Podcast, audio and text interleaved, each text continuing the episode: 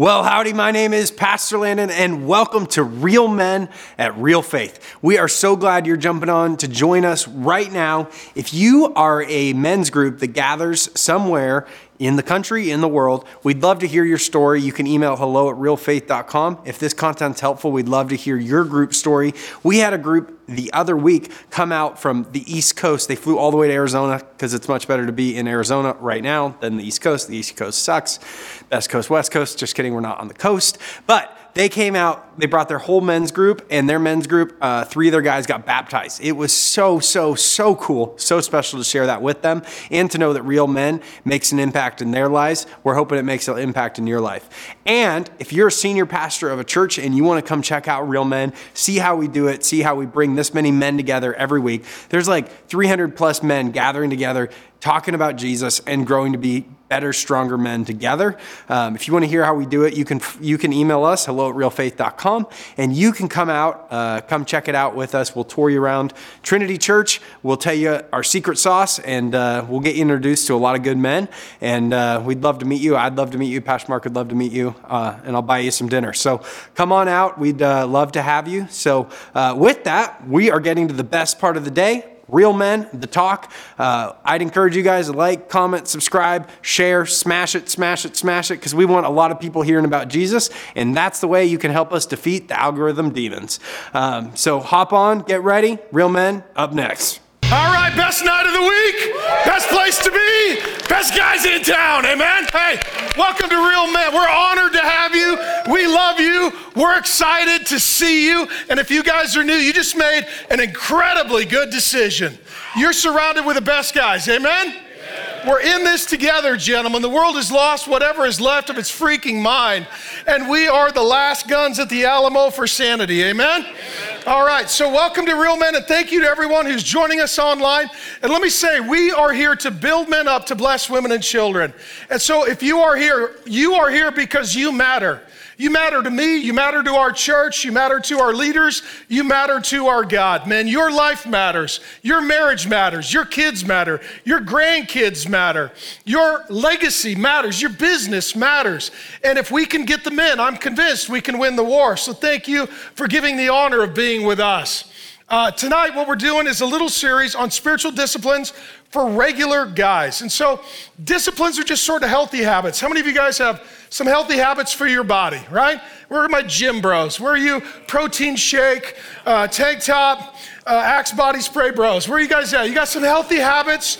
Uh, we still love you, man. We're praying for you.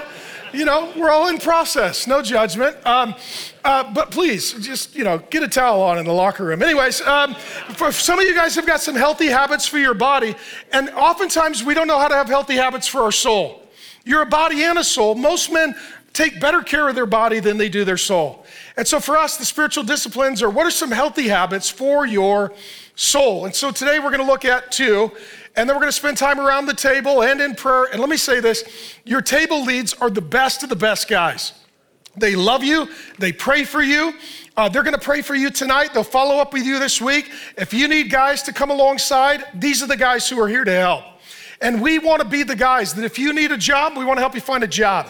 If you want to get married, we're going to help you not marry Satan's ex wife. Get the right girl, get it lined out, get it teed up, and off to a good start. You want to be a dad? We're here to help you learn how to be a dad. You want to figure out your finances? We're here to help. You want to buy a house? Mortgage brokers are here. You want to start a company? Those guys are in the room. We're here to do life together, and we're here to do life better. And part of that starts just individually pursuing what I'm going to call the spiritual disciplines or healthy habits. The two today are what I'll call prayer and activism. And uh, there are notes at realfaith.com. And if you're a note taker, you can find it all there. Uh, in this regard, uh, prayer is preparing us to then be active. And I was thinking about it. My first two pastors uh, as a new Christian were bow hunters. Any of you guys bow hunters? All right, yeah, it's great. You guys, it's good to eat protein that you've killed. That's just a general good rule. So my first two pastors, one was a guy who was he was a Navy vet. My second pastor was a big guy, African American, looked like Mr. T, played linebacker for a bit for the Dallas Cowboys, and, he, and they both loved to bow hunt. So my first two pastors were bow hunters. And uh, one thing you learn about bow hunting, at least uh, if you've ever done it or seen anybody do it, before you go backward, you got to go You got before you go forward. Rather, I went to public school. I make errors. I apologize. Uh, before you go forward, sometimes you need to go. You got to go backwards. So, like in bow hunting, you need to retreat from the place that you think you'll have the best shot, and you're going backward. And then what you do when you see something in your line of sight, you pull the bow backwards so that what you can then move forward with your arrow, and then move forward with your feet to go observe what you've killed. Most men like to go forward. We don't like to go backward.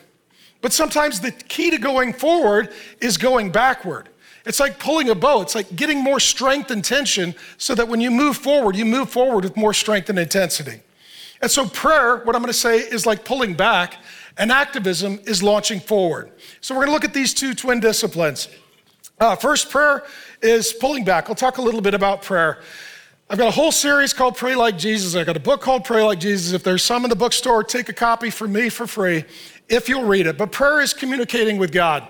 Prayer is hard for men because there's two things we don't like emotions and words. How many of you have heard that from your wife? Right? So, prayer is where we learn to have emotions toward and conversations with God our Father to build our relationship. So, there are various ways to pray. Praying, praying includes speaking to God. You could do this audibly or quietly. If you're at work and you can't pray out loud, you can pray silently. God knows your thoughts. And Satan can hear your words, but he can't read your mind. And so sometimes, if there's something you really needed to talk to the Lord about, but you want a secure line of communication, like in some sort of battle condition, silence is where you're thinking something and God alone can hear it. So it can be audible, it can be speaking, uh, and it's listening to hear from God. Prayer is both listening and speaking. Prayer can happen anywhere, anytime, not just in church, in your car, at work, at the gym, wherever you happen to be, and often includes other spiritual disciplines. So you might be studying the Bible and say, I need to stop and talk to God about this. Journaling, I was praying and some thoughts come to mind, I need to write this down. Or worship, you may be praying and then just start singing. And also, when we sing together, that's a form of prayer. So, how cool was it just a few minutes ago to hear all these guys sing together? It's awesome, right? We put the bass in it, and that's the way it should be. And as we sing together, that's how we are praying together. So prayer is a lot of a lot of ways to communicate with God. But let me say this, prayer is absolutely essential to you growing and maturing as a man. You can't be emotionally or spiritually healthy unless you pray. And in addition, if you can talk to God and listen to God, this is going to have a real side benefit to your relationship with your gal. If you can talk to her and listen to her, it's going to open up that relationship. Many men struggle with these relationships because they struggle with this relationship. If you don't talk to him, you're probably not going to talk much to others. If you don't listen to him, you probably won't listen much to others. If you don't have some sort of healthy emotional connection with him, you'll have a difficulty having a healthy emotional connection with others. So, a couple things about prayer. Number one, prayer is something you get to do, not something you have to do. One of the worst things that religious guys do, they'll take things that we get to do and they'll turn them into things we have to do. Like when I was first married, somebody came up to me and they said, You have to have a date night. I was like, Don't say it like that. I'm hoping that there's a pot of gold at the end of that rainbow. I'm looking forward to it. it you know, taking my wife on a date is not something I have to do, it's something I get to do. Talking to my God and hearing from my God is not something I have to do, I get to do. As soon as we take something you get to do and we make it something you have to do, it tends to become something you don't want to do. In addition, number two, God doesn't need your prayers, you do. Hey, let me just say this God's gonna be fine tomorrow, whether or not you pray today. God's not gonna wake up tomorrow and be like, dang it, Tony, you ruined my whole day. You didn't talk to me or listen. God's fine either way. God doesn't need our prayers, we do. It's not for God's benefit, but for ours. In addition, number three, uh, prayer is not informing God, but it's inviting God. Sometimes guys pray, they're like, why should I talk to God? He already knows everything. Well, yeah, you're not telling God anything in prayer he doesn't know, but you're inviting him into your life, your ups, your downs, your wins, your losses, your struggles, your questions, your decisions. And I'll explain all of this in a moment. But God doesn't need prayer, and God isn't informed by prayer. We need prayer, and prayer is how we invite God in. And let me say this too. Sometimes guys will pray and they'll say, I prayed and it didn't, it didn't work. which means God didn't do what you said. Just so you know, it doesn't work like that. How many of you have got a son? Okay, how many of you son? How many of you don't obey the commands of your son?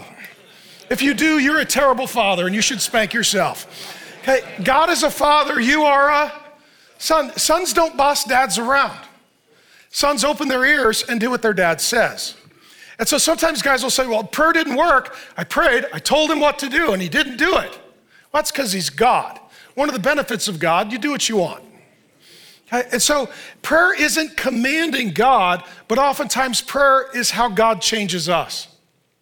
Because sometimes we're in something, we're like, okay, God, here's what I want you to do. He's like, that's not what I'm going to do.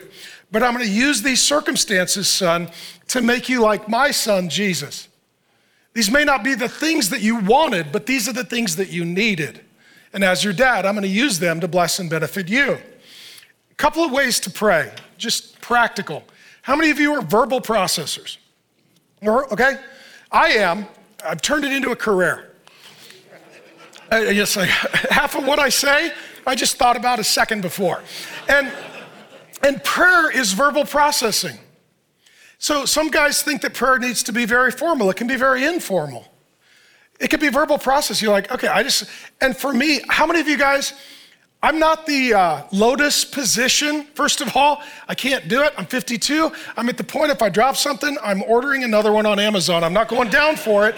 That's just too much of a commitment. So, what I like to do, I like to talk to God while I'm driving or while I'm hiking or going for a walk. I like to be moving and physically active, and I'll just verbal process. And I'm just talking to God. And sometimes the verbal processing, if you talk to Him, it prepares you to talk to them. Like before you have a big conversation with your wife, have that conversation with God.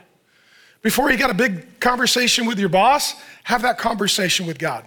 It's verbal processing, it's also unburdening. There are times as men that you all carry responsibilities. Some of you have got a wife, you've got kids, you've got a business, maybe you've got some prodigal kids, maybe you've got aging or elderly uh, parents, uh, maybe you've got employees. You've got a big burden on you as a man. You're carrying a lot of weight. And then all of a sudden, your wife gets sick, your, your dad goes to the hospital, your, your, your wife is suffering postpartum depression, your kid goes apostate like, man, I'm carrying that load as a man. There are certain things that will crush you, and you need to transfer the burden to the Lord. And prayer is where it's like, God, I, I, I've done everything I can do. I've said everything I can say. I can't carry this. This is where Jesus says, Come to me, all you who are weighed down with load. My yoke is easy, my burden is light. What he's saying is, I'm gonna help carry that load for you, or I'll carry all of that load for you. What men tend to do when they're overburdened, let's just be honest and have a conversation. Men that are overburdened, they're overwhelmed, they're overextended, what are some negative things that they tend to do to cope with it? Drink? Drink? Right? You're like, I'll get drunk, that'll fix it. How many guys have gotten drunk and can testify to the other guys that that didn't help? I've never seen anybody say, I got drunk. Whoo! Thank you, Lord. That really helped. That was great. right? Like, if you're having a hard day, you know, if your accountability group is like Jim Beam, Johnnie Walker, and Jose Cuervo, I'm just telling you, it's not going to end good. What other things do men do when they've got a lot of burden on them? They look at porn, they are then self medicating. Sometimes they isolate. They're like, I have a lot of people and things bothering me, so I'm going to avoid all those people and things. And when men get isolated, it's very dangerous. God told our first father, it's not good to be alone. And he was perfect, and we're not. And if it's not good for a perfect man to isolate, it's not good for sinful men to isolate. What are the things do men do when we're really burdened? Take it out on others and get angry. Some guys, here's their emotional spectrum asleep and angry. That's it, that's all you get. Okay? So, if you're carrying a burden, what do you do? Do you self medicate? Do you isolate? Do you get angry? Or do you bring it to God who can carry it? And say, okay, God, here's what I'm struggling with, and literally pray that burden off of you. Some years ago, my pastor, Jimmy Evans, who's going to come preach for us in March, um, he asked, How's your prayer life? I said, I'm doing great. I'm talking to the Lord all the time. He's like, how are, how are your burdens? I said, I'm freaked out. I'm stressed. I'm anxious. I got a nervous eye twitch. I'm very stressed out. He's like, Then you're not praying to God, you're complaining to God. He said, It's not prayer until you've transferred the burden. I said, Well, thank you, Barnabas, for that tremendous encouragement. You know, but it was like, it's true. If all I'm doing is telling God I'm being crushed, but I don't transfer the burden to Him, I've actually not done what I need to do and what He wants me to do. In addition, uh, prayer is uh, unburdening, it's also forgiving.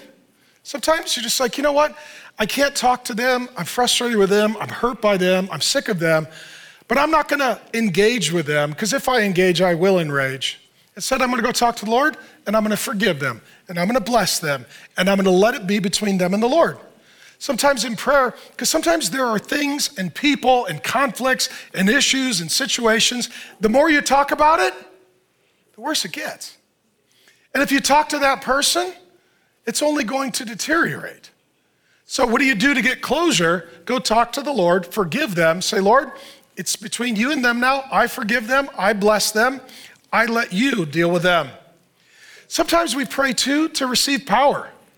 You're going through something, you're like, I've never been through this, man. I don't know how to do this. And this happens all the time in a man's life. He's strong in one season and then he enters into a new season. Like, I've never been married before. I don't know what to do. Never had a kid before. Never lost a job before. Never been in the hospital before. Never had to start my career over. Never been here. Prayer is where, you're like, you pray and you invite God to empower you. Father, I need your help. I need your Holy Spirit. I need your presence to get me through it. A couple of others. I think one of the most powerful prayers is a thankful prayer. We practice this all the time at my house. Dinner time at our house, usually a Bible is open. We'd have some sort of conversation wherever the kids wanted to go. But I've always asked my kids, who's got a thankful prayer? We always start with thankful prayer. And what I love is my kids are thankful kids because they've always prayed thankful prayers. My wife is a thankful woman. If you want to change the temperature in your home, just increase the attitude of gratitude. If dad and wife and kids are thankful and they verbalize their gratitude and the specific people and things they're thankful for, that's a pretty awesome place to be. And so, thankful prayers, I pray pretty much every Thursday is my prayer day. I go up to the mountains, I hike. So I'll jump in the Bronco, I go up to the mountains, and I hike, and I verbal process, and I talk to the Lord, and I always start my hike with thankful prayers. Hey, God, thanks for this. Thanks for And I'm just thinking about people and things that I'm thankful for. And I'll be honest with you, uh, recently, I think I did about a 12 mile hike, and I was going to do thankful prayers and then talk to God about other things. I had so much to be thankful for that I hiked the whole 12 miles just with thankful prayers. And I'll tell you what, nothing in my life changed, but everything in my soul changed. I was like, you know what? I've got some issues and problems and complications and needs, but look at all that God has done in my life. Like, I was just overwhelmed. I called my wife. I was like, honey, I just hiked 12 miles and I just thank God the whole time. And I thank God for you and the kids. And actually, I, I'll be honest with you guys, I thank God for you guys. I was like, thank you that I can walk into a full room of men that want to be like Jesus. Because I've been in a lot of rooms, but I've never been in that room. So much to be thankful for. And lastly, just to ask God, what do you want me to do? What is, what is my calling? What does obedience look like as a son? So let me explain prayer. How many of you guys, let's just be totally honest, we're in church. How many of you guys struggle with prayer? How many of you guys are like, yeah, I kind of suck at prayer?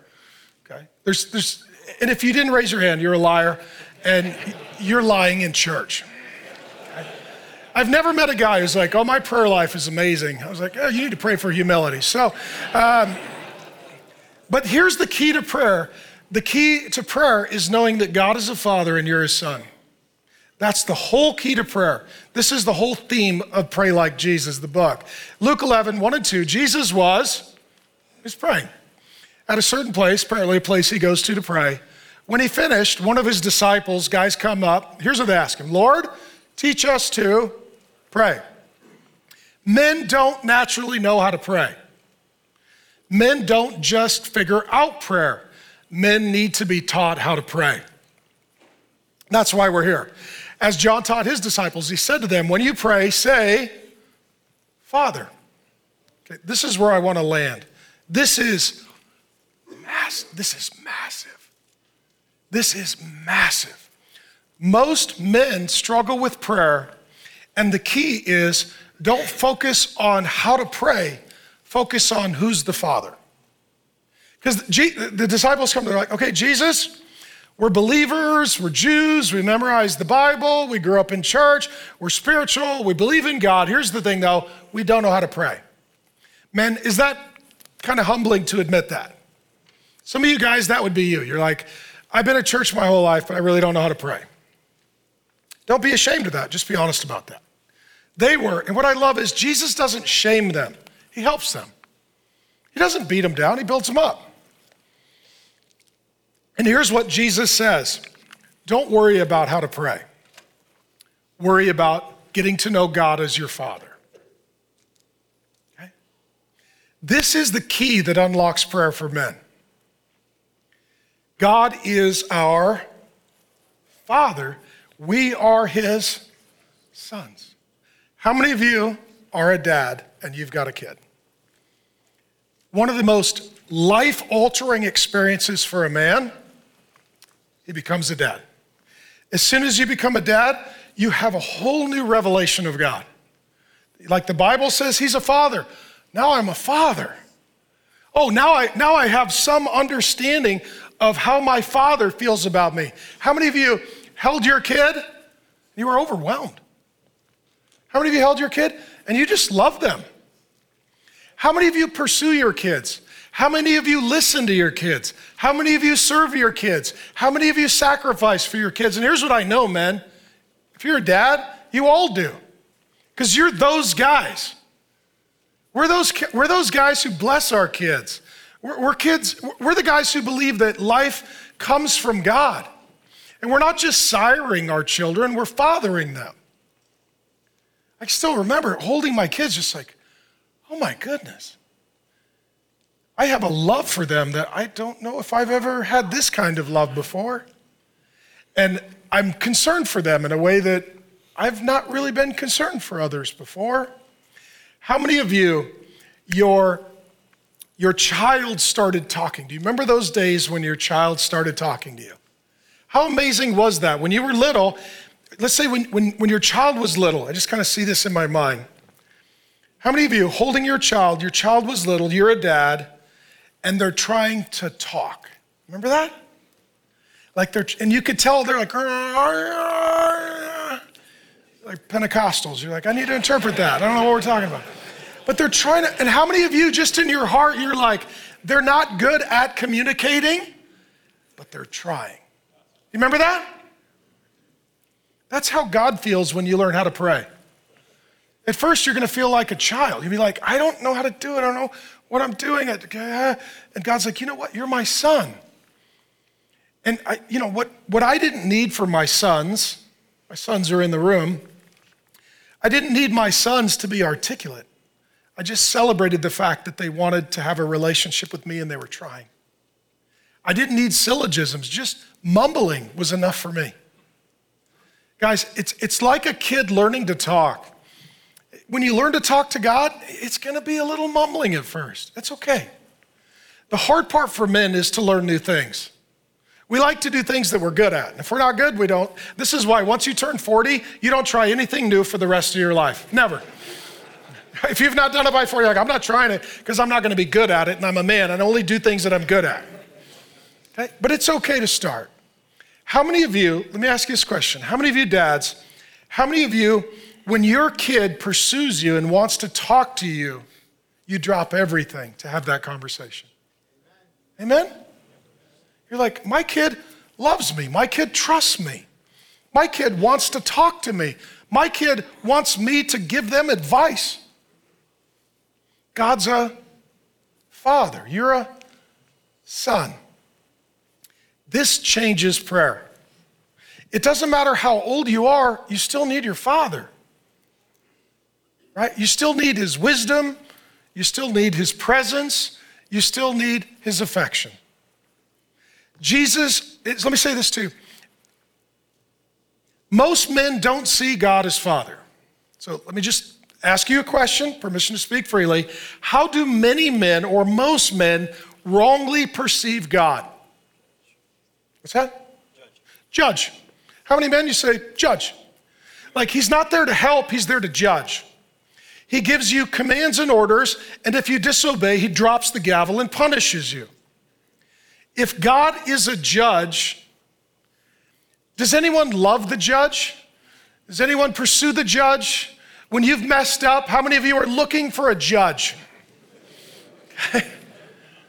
how else do men wrongly perceive God? Untouchable, far away, busy, distant, because some of you, your father abandoned you. And you've projected your earthly father onto your heavenly father. Like my dad didn't care, he walked out, he didn't want anything to do with me. That must be how God is. No, it's not how God is. God is like a father who loves his son, is present for his son, is proud of his son, and is there to help his son. Other wrong perceptions or misperceptions that men often have of God. Well, he's just there for the miracle, the genie in a bottle. And that is, you know what? I live my life and, you know, in case of emergency, break glass and try God. So it's like, oh gosh, I think my girlfriend's pregnant. Lord, if she's not pregnant, I'll be a missionary. You know, you're, you're trying to negotiate some, some sort of hostage negotiation at the last minute. right? And so, in that, you, what it is, is you only invite God at the last minute, and He's not there at the beginning. And many men see God as a boss. He gives you a job description, and then he gives you a performance review. If you did good, he'll reward you. You did bad, he'll punish you. God is not a judge of his sons. God is not a genie for his sons. God is not abandoned his sons. God is not a boss to his sons. God is a father to his sons. He's a father to his sons. I'll prove it to you. In the Old Testament, there's a lot of fathers listed. It's a patriarchal book father, son, father, son, father, son, father, son. But rarely in the Old Testament is God referred to by his people as a father, perhaps on 15 occasions. Jesus comes along. We just read the words of Jesus. Jesus is the what of God? He's the Son of God. You know what that means? He's our big brother. He's our big brother. How many of you wanted to be like your big brother when you grew up? Okay, Jesus is our big brother.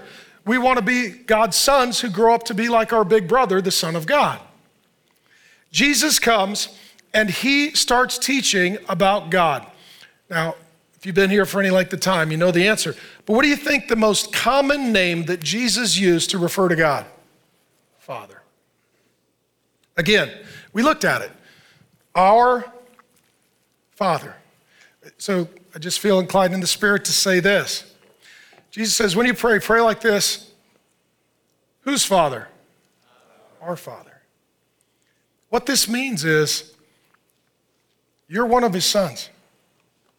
You need to have that identity on you, and then you will live up to the name that He has given you. You are, Paul says this in Galatians and Romans, you are the sons of God. You are the sons of God. God is your father, and he has adopted you to be his son. This changes everything for a man.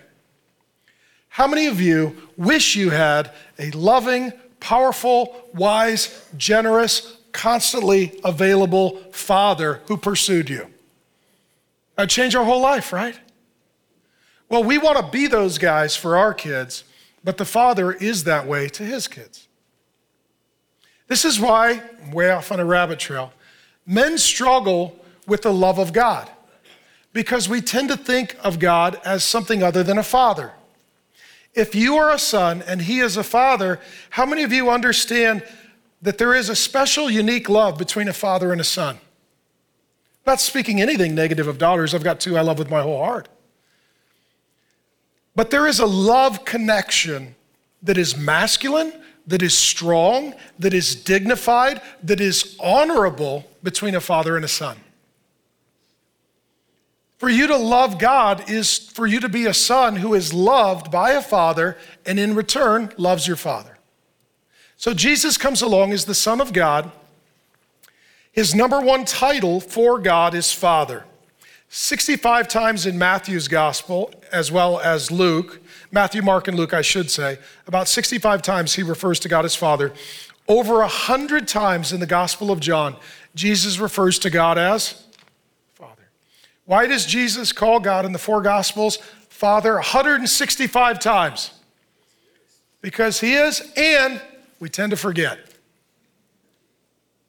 We tend to take our earthly Father and then project that onto our Heavenly Father. What we need to do is get to know our earthly Father by first knowing our Heavenly Father. Once you know what that Father is, you know what Father should be like. Jesus calls God Father in the four Gospels 165 times. There is zero evidence that any individual before Jesus called God Father. And then Jesus says, He is the Father, I am the Son. And when you pray, pray, Our Father. Now you are an adopted son, part of the family. Let me say this, men. You're not an orphan, you're a son. You're not a problem, you're a son. You're not a failure, you're a son. You're not damaged, you're adopted. You are the sons of God. Everything in this culture wants you to think that you are something else than the Father says that you are. You are not daughters of God, you are sons of God. I want that on you and I want that in you because that will help you to learn how to pray and live in relationship with the Father. Jesus changed the course of world history. Before Jesus, nobody was saying, God's my Father. And Jesus says, He is my Father and He is our Father. And this is where, I'll say one other thing with prayer. Oftentimes, the Bible talks about praying with one specific action added to prayer the laying on of hands. Okay. Let me say this to become a Christian, to become a son of God, means that the Father has put his hand on you. He has said, This is my son in whom I am well pleased. The Holy Spirit is going to dwell in this man, and he is going to become like his big brother, the Son of God. And then what God does, because you men are heads, you're the heads of your homes. If you're a single man, you're the head of your life. If you're a married man, you're the head of your home. God gives us the opportunity to lay hands and pray over people. Guess what that is? That's a fatherly ministry. What we're going to do at the end of our time together, for those of us that are here, and you're welcome to do this if you're with a group online, we lay hands and pray over each other. You know why? Because the Bible says that there's a special impartation that comes. How many of you, you don't just tell your son you love him, but you hug him, you kiss him on the head, right? You give him a, a piggyback ride, you touch him. This is ministry of presence. This is spiritual fathering. Some of you guys, I just I just would so love for you to do this one thing that'll change your marriage and change your family. Pray for your wife and your kids. Lay hands on and pray over your wife and your kids. You want your wife to trust you? Bring the presence of God. Your wife, if you want your wife to feel safe with you, bring the presence of God. You want your kids to love you, to adore you, to trust you, to pursue you, to listen to you, bring the presence of God. Get with the Father in prayer, have Him put His hand, and of course, I'm talking there about the Holy Spirit on you, and then go to people and lay hands and pray over them. Something supernatural is going to happen in this room in a little bit. Men who have never been prayed for are going to be prayed for. And by putting a hand on someone, here's what you're saying I'm here with you. You matter. I care about you. There is a God, and I am interceding for you before Him. And I am inviting my Father to do for you what my Father does for me. Okay? That's what we do when we pray. And you guys should see it. I'm way off my notes. But I, I like to stand in the back. And here's what I like to see I like to see your wives and your girlfriends walk in, take a deep breath, shocked, and start crying because their husbands, their brothers, their sons, their grandfathers are being prayed for and praying. It's amazing. I'm telling you, men, something happens in the unseen realm when there is prayer, especially when it is initiated by the sons of God who have the Father's heart. So, prayer, I've got six minutes, which means nothing. So, um, so to start with my original analogy, prayer is like pulling the bow back, and then activism is launching forward with the full confidence and power of God's calling on your life. You can't proceed forward until you've gone backward. You can't have strength until you've spent time in the Father's presence. So I'll close with this uh, Matthew 26. This is activism, this is the firing forward. And the reason I belabored the point of the pulling the bow back, I think that's where all the work is. I think it's pretty easy to let the, to let the arrow fly. Matthew 20, here's what Jesus says. These are kind of his last words. This is near the end of his, his life on earth. The 11 disciples went to Galilee, the mountain to which Jesus had directed them. When they saw him, they worshiped him. We'll talk about worship in a few weeks, but some doubted. And Jesus came and said to them, How much authority? You need to know this Jesus Christ has all authority. Okay? All authority in heaven and on earth. That's the invisible and the visible realms. It's been given to me. Go therefore, literally in the Greek, as you go, make what? Disciples. Disciples are those who have discipline. The root for disciple and discipline, same thing. You can't be a disciple unless you're disciplined. So, the spiritual disciplines are how we make disciples. It's disciplined lives. Of what? All nations, baptizing them in the name of the Father, Son, and the Holy Spirit. If you've not been baptized, let your table lead know. We'd love to sign you up for baptisms. We got a big one coming for Easter. Teaching them to observe or obey all that I what? Have commanded you. And behold, I'm with you always to the end of the age. Here's what he's telling us Jesus has all authority, Jesus has commands, and we need to obey him. And if we seek to obey his commands, he will go with us and help us. He'll never leave us nor forsake us. He'll be with us always until his second coming. So, this issue of moving forward until you get with God, you're like, okay, God, what do you want me to do? Where do you want me to go?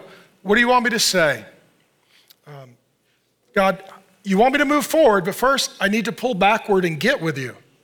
And I need to hear from you and I need to know. And then when you tell me, then I will be active. Our entire culture is dominated by weak, neutered, castrated, effeminate, passive, weak, woke, inactive, worthless men. That's our world. Okay? And if you're on the internet, at your mom's house, posting a critique, thank you for proving my point. Okay, so Satan wants two things First, he wants you to be completely compromised and to deny your God. And if he can't get you to do that, his second move will get you to be passive, inactive. Passive men are the problem. Passive men watch evil men rule and reign. Passive men watch the wrong men make the decisions. You can't be passive in your life. You can't be passive in your marriage. You can't be passive with your children. Once your daughters hit their teen years, you sure as hell can't be passive. When your children make the second most important decision of their life, who they're going to marry, you must be active. And, and the key is this passive men are a problem since Genesis 3.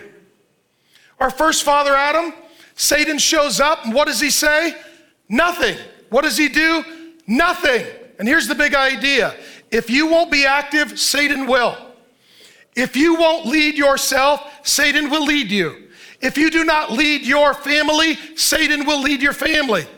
The question is not, will there be a leader? The question is, will it be you or will it be your enemy? Will it be the one who comes to steal and kill and destroy? And the reason why so many men are passive and not active, a couple of reasons. Number one, you've been brainwashed. You young men with a woke, apostate, ridiculous, insane agenda that all masculinity is toxic, it is not. There are strong men like Jesus Christ. There are courageous men like Jesus Christ. There are focused men like Jesus Christ. There are called men like Jesus Christ. There are anointed men like Jesus Christ. Their masculinity is not toxic. God made you as men. You're men. You're God's men. You're God's sons. You have the same spirit in you that raised Christ from the dead. You have the same calling on your life as the Son of God did. You belong to your Father. You are loved by your Father. You're adopted by your Father. You're called by your Father. You're never leave, you're never forsaken by your Father. More than anything, we need men healthy and active. Not just active, but healthy. The pulling back, prayer, listening, spending time with the Father in the presence of God makes you healthy. And then you get active. Like, Father, send me into the fight. Where do you need me? What am I supposed to do? Where do I lead? Where do I take responsibility? Where do I make decisions? Where do I make a dent? Where do I make a difference? Passive men are not godly men, they're cowards.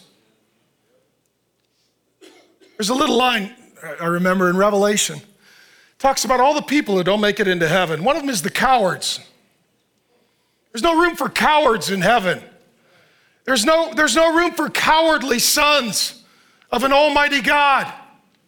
Man, you're more important than you think you are. You're more needed than you think you are. You're more rare than you think you are. Your life matters. Your decisions matter. Your marriages matter. Your children matter. Your grandchildren matter.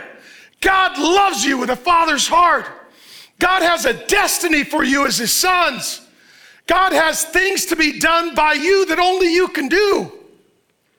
Man, I'm telling you, this whole world is just trying to make men castrated, passive. All of you young guys, here's what you've been told just sit on the couch and bitch about being a victim. I'll just tell you, that's why your whole generation's got mental health, because you're freaking crazy.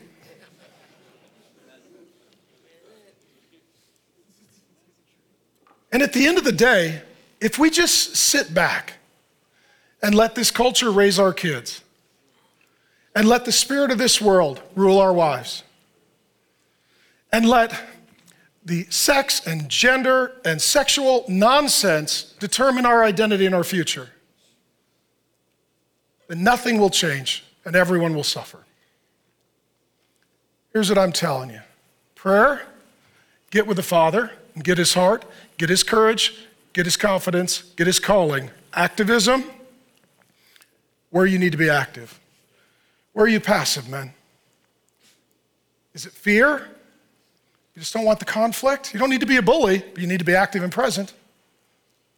Is it bad teaching? You've been told that the weaker you are, the better you are. We've got a whole generation of men that have got half the testosterone of a few generations ago. The average man today has got the same grip strength as his grandma did 100 years ago.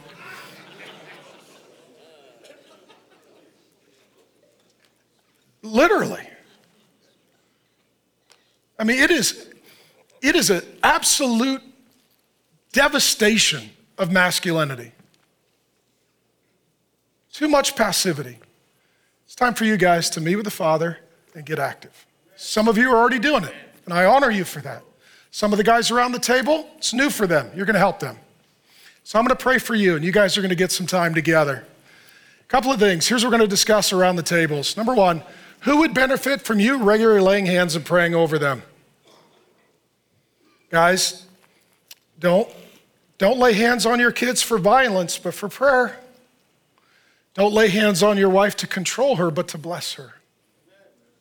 Okay? And then number two, how can we pray for you? And if some of you guys are like, I don't know what to do, that's okay.